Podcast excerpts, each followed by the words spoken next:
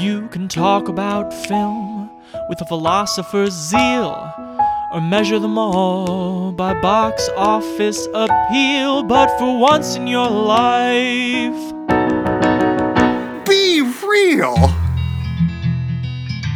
hello, one and all. Welcome to Be Reel. It's your movie reviewing and reappraising podcast. My name's Chance Solem Pfeifer. I'm on a solo mission today. If you heard the interview with Cheryl O a few weeks ago that ran like a sidecar along our Mission Impossible pod, you know I got in here with a mic and talked to myself for a little while, but this is going to be a more dramatic version of that. And something we could try a little bit going forward when we don't have something that fits into a full episode, but I'm just going to sit in this room and talk and try not to think about how crazy it is and go from there. So, today I'm on this solo mission because I talked to the director of a documentary called Far from the Tree. The director is Rachel Dretzin, who has decades and decades of experience as a documentarian, working a lot for uh, Frontline and PBS. She, alongside Andrew Solomon, who wrote the book Far from the Tree, have adapted that book into this documentary, which sort of roves around the life of, I think, six different um, parent child combinations. And notably, all of the children um, have some sort of uh, disability or condition, whether it be Down syndrome or autism or dwarfism. Uh, but in some cases, we're catching up with the children as as adults and still kind of how they relate to their families. So the Andrew Solomon book um, is really big and long, and it was quite successful when it came out in the early 2010s. Um, and it reads sort of like a personal history, but also kind of a anecdotal cultural history of just how parents and children and children who, in one way or the other, uh, via nature, via nurture, didn't just turn out how their parents expected, and just the riffs and the patterns and the you know strange mirror imaging that can happen there. I've read part of the book, um, and it's a really interesting uh, read. And Andrew Solomon, if you don't know him, um, sort of a, a cultural writer, I guess you could say. His other big book uh, was The Noonday Demon. I think it's called An Atlas of Depression. Um, that one's Living with a Professional Mental Health Counselor. Both of these books are over on our bookshelf. So, strangely enough, by the way, and I had to get this story in because I feel like Noah would kill me if I didn't. Uh, I was saying, hey, I'm going to talk to Rachel Dretzin. And he said, You remember when we went to Andrew Solomon's house? And of course, I said, What? I don't believe that I went to Andrew Solomon's house without knowing, sir. But no, the summer that I interned at the Emma Sweeney agency in New York when Noah was my boss, that summer, I remember just like some strange Friday afternoon, uh, our boss was like, Do you want to go to this like sort of reception at this person's house? I think the president of Malawi is going to be there. I'm talking out of turn. It was a dignitary from an African country. And she was like, I heard maybe Spike Lee's going to be at this, and maybe Jay Z too. To which I said, How soon can we get there? Um, neither of those two ended up being there, but I, I remember now that this was Andrew Solomon's house that Noah and I went to, and it was it's a very uh, you know ornate on the inside brownstone with all kinds of cool decorations and stuff. And Andrew Solomon was wearing this crazy green sort of garb um, that you can see him wear in this documentary too. So that's the weird story. I remember very little about the party. I think Noah and I like hung out in the corner and probably had conversations that you would consider just a precursor to this podcast, but that nobody else probably enjoyed. Spike Lee, again, did not show up. Okay, so what do I have to tell you here before we talk about Far from the Tree? We didn't do you know a three movie category with it because we if you notice we haven't really i don't think we've done a single documentary on be reel. Um, in some ways i think they put a wrench in the rating system because i don't know how you develop sort of inherent watchability to a documentary if you're not interested in the subject matter. The rewatch value of a documentary to me seems you know 80% of the subject matter a lot of documentaries, the best, best, best, best, best documentaries are just kind of inherent good bads. I would say if you're looking for a rating for me, that's the category that this one falls in. It's a little bit of taking your medicine, but you know, there's a reason you eat your vegetables. There's a reason you take your medicine. Part of what is so great about this documentary is that it makes you see you know, people you would probably not normally interact with in your daily life. Um, it makes you see how their lives have their own uh, codes and rules and frequencies that are not less than yours or are broken. You know, they are their they have their own rules, their own planes. I think a lot of us in our limited sort of worldview and our privilege, we all have kind of like different aha moments for certain things. And I have to say, maybe if not the first time, it had been a while since I had thought about ableism and disabilities and whether it's fair to really like term disabilities as such. It's a little odd as a documentary, and I talked to Rachel about this. The fact that it is like adapted, but not really adapted from a book, and it is a kind of a combination of six stories that, you know, tie together in sort of your standard, like, I don't know, Arcade Fire um, you know, overture like oh, and it's just like oh, this is all very inspiring in the end. It, feels a little bit like shortcuts or something, or like a series of fairly meaningful vignettes that have been pulled together um, under maybe an umbrella that is a little like less earned. It's it's not a perfect documentary by any means, if such a thing exists. Um, but I did like it, and I think it's definitely worth seeking out. I'm trying to think what else I have to say, which is exactly what I've been doing for the last like five minutes. Uh, one, watch those shark movies. Two, uh, I'm sorry if this audio is a little substandard. Honestly, with phone interviews, you just never know, and I I did try to mix the the hell out of it, but um, bear with me. Appreciate it. Um, very last thing. Oh yeah, the question I ask at the end about mothers. My the woman with whom I'm in a monogamous long term relationship, Sarah. She came up with that question. I was too scared to credit her in the actual interview. I was afraid that the studio rep listening might be like, You're not allowed to watch screeners with other people. So um, I think I'm over that fear now, perhaps unwisely, but that was Sarah's observation. So when Rachel says, That's very astute, uh, guess what, guys? My partner in life is very astute. Um, I think that is going to have to be it.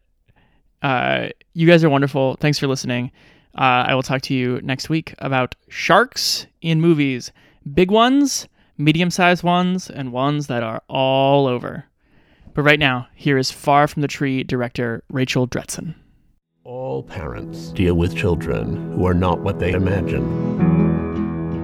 My parents really didn't want to have a gay son. I wanted to see how other families managed it that I don't want to know just about families of gay people. I wanted to look as widely as I could. By July, we knew he had autism, and I just assumed that he was impaired. You have to sit in your chair. Take this. It was overwhelming. I didn't want it. He was shackled on a prison strike. You know, as soon as you see him, the worst has happened, and it is not going to be okay. You go back to when they were in the cradle and you wonder if you let them cry too long. I don't have an easy answer. A mother can't just stop loving a child. Personally, I'm very against the idea that someone is researching to find a cure for my type of dwarfism. It's the same message our whole lives. There's something wrong with you and we need to fix it. I don't think I need to be fixed. I want to start first with uh, a question about just the the adaptation process, and because I really can't think of many other examples of like massive works of interview and history heavy nonfiction with a lot of personal disclosure than becoming documentaries. So I had read that Andrew Solomon said, uh, I think he wrote in in the New York Times in an essay that. Uh, he was su- very surprised initially when you said that you only wanted to include uh, one person from the book, I think that was Jason Kingsley, in the film. On your end, why was that? And how did that conversation with Andrew go? Well, you know, the decision not to use the same characters from the book, by and large, was made pretty much right away because I really felt like, you know, a book um, can the narrator can kind of take you into the past and um, recount things that have passed, but in, in a film, you know, the power is really in seeing things happen in front of you. With only four or five families in the film, it was really important that we film families that were going through something in front of the camera. And by the time we started shooting the film, you know, it had been a, probably 12 years since Andrew started reporting his book. I mean, it took him a decade to write it, first of all. So we just didn't think it made a lot of sense to go back to those families, with one exception, which is Jason, because Jason's story in the film, in which he falls in love with a fictional character from the movie Frozen and is living with these two other, Jason is, a, is an adult man with Down syndrome, 41, and he has this passionate love relationship, one-way love relationship with the character of Elsa from Frozen. And that was a whole new chapter in his life that hadn't happened when Andrew wrote the book, and so we felt like it was so, so compelling, um, sort of heartbreaking and funny at the same time. What what was it like to discover this sort of this new wrinkle in in Jason's life? I mean, what were you expecting versus kind of what you found in somebody who's now kind of in middle age? Well, we actually hadn't um, planned on on using Jason, and the reason we found out about the whole this whole thing with Elsa was because we called his mother, Emily. I think mostly just almost as a reference, like a, a background interview. I was immediately struck. I mean, there's something very poetic about it, um, and very vivid and very cinematic, right? He's had this whole life, you know, in which he became, he was sort of a child, he was kind of a superstar growing up because he was really smart and he was kind of breaking all records and uh, boundaries and expectations for people with Down syndrome. And then he sort of flattened out at about eight, which is a story that Andrew tells in the book and we also tell in the film. And his peers, his average peers started to surpass him and he sort of levels off and now works in a mail room and, you know, lives in a group home and, and there was just something so sort of tender about his passion for this mm-hmm. essentially Disney character. For him, the experiences with all of the veracity of a real, you know, love affair. I mean, for Jason, this is love. You know, this is the strongest he's ever felt about anything or anybody, and he has no sense of humor about it. I mean, he he means it, and so um, I just thought, wow, got to be in the movie.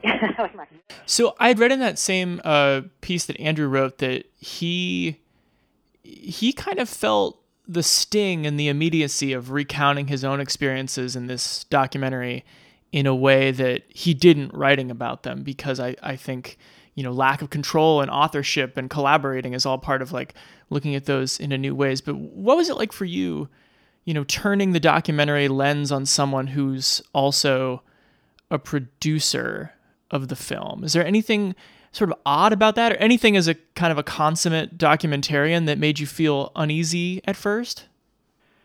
Everything about it made me feel uneasy. I mean it was it was terrifying and and it was intimidating. I mean I don't know if you know Andrew, but first of all, he's a dazzling writer and um, yeah. a great stature as a writer, and he's also a kind of somewhat formal guy, and um, you know, he's, he's not a guy who like puts his arm around you right away and sort of, you know, makes you makes you feel like you've been friends forever. It takes time to get to know him, and so I was I was really daunted um, by the process of taking his life, his very intimate life, because the film tells the story of, you know, his efforts to, uh, he went to sexual surrogacy therapy when he was a teenager trying to kind of beat his homosexuality out of him and very intimate stories. And so, um, yeah, I was, I was, I was nervous about it, but, um, you know, by the time that we were sort of at a point, a rough cut when Andrew started sort of seeing the results of our work, um, he and I had gotten to know each other quite well and built a lot of trust. I mean, it took years, you know, really to get to that rough cut. And so we really had been through a lot and I think we both felt a lot of trust in each other. Um, and so while I was nervous, I, I had some confidence that we'd work it out, you know, that if he had issues or problems, we would, we would address them and fix them and be able to talk about them with a lot of mutual respect. Um, and that's in fact what happened. I mean, Andrew is a wonderful writer, but he's not a filmmaker, and he knows that, and mm-hmm. has a lot of you know respect for my craft and my you know my kind of authority in that in that domain. And so I never felt like he sort of stepped on that. Um, and it ended up being a really kind of amazing collaboration. Unexpectedly good, actually. I'm glad to hear that. So I want to ask uh, about about the interviewing process here. I can't remember if it was in the movie or maybe it was actually in a chapter of Far from the Tree, but I, I think it might have been in the book. Andrew Andrew writes about how a, a lot of people that he writes about have been turned into, I think, like objects of curiosity, um, just by virtue of being out in the world. And they've been subjected to a lot of thoughtless questions in their lives. So when you're working with populations like this, how, how do you be curious in the right way? And was it was it any different from other documentaries you'd made, or was it just kind of applying the principles you've been honing for decades? That's a really great question, and it was probably you know one of the central challenges making the film was these are people for the most part who are accustomed to you know other people kind of making all sorts of weird assumptions about them and saying things that are just like you know insulting. Um, you know, as somebody who is not disabled, um, I was coming in already with a disadvantage, you know, making a film about largely about disabled people, from the very small things like language um, to the big things like objectifying the people that you're interviewing. You know, I, I had to take great care. I think that I tried to be really open with everybody about the fact that I wanted to learn and that there was a lot I didn't know. And I tried to make, I've been making documentaries for many, many years, but I sort of, and I've sort of learned, I would say the hard way, that it's really important to, to address the sort of power imbalance between being the, the sort of documentarian and being the subject. Yeah, that's really been like a kind of central sort of internal dialogue for me as I've, as I've made films. And so I thought a lot about it, and I would say I, I'm now at a place where I'm, I'm much more careful about you know just engaging people in a conversation about how how what I'm thinking, what they're thinking, how they're feeling. You know, just being very transparent. Um, and so I I really did that. I would say from the very beginning, and I think um, it was for all of us um, a, a real growth experience including for the subjects. You know, I mean, Joe and Leah, for example, the dwarf couple of the film, who are mm-hmm. sophisticated about media and about media representations of disability, and were very wary to begin with. Um, I think by now, if you ask them, you know, they would say that it was just close for them too, learning that somebody who doesn't necessarily come from their point of view can approach this with openness. You know, um, it was great to make a film that ultimately I felt like wasn't hurting anybody. You know, I think everybody in the film is really happy with it, the way it came out, and, and that feels great, especially after having made so many investigative documents. You mentioned that uh, you know language is on the more specific, smaller side of of being curious in the right way. I was curious if we could maybe break that down just a little bit because the the book and the film, I mean, you know, if if you take the message fully and change your thing, it can be a paradigm shifting movie about.